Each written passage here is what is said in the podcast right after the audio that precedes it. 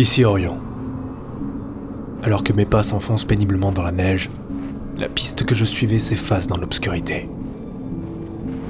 Jamais je ne m'étais aventuré si loin sous la pliure. Ici, on ne voit plus, on apprend à entendre. Face à moi, l'immensité du vide résonne comme un tambour qu'on ne joue pas. Dans mon dos, à une dizaine de milles, Mintaka sonne périodiquement. Comme un phare sans éclairage, elle me guide sur cette mer gelée. Je n'ai qu'à m'en éloigner. Reste à savoir combien de temps je pourrais le faire.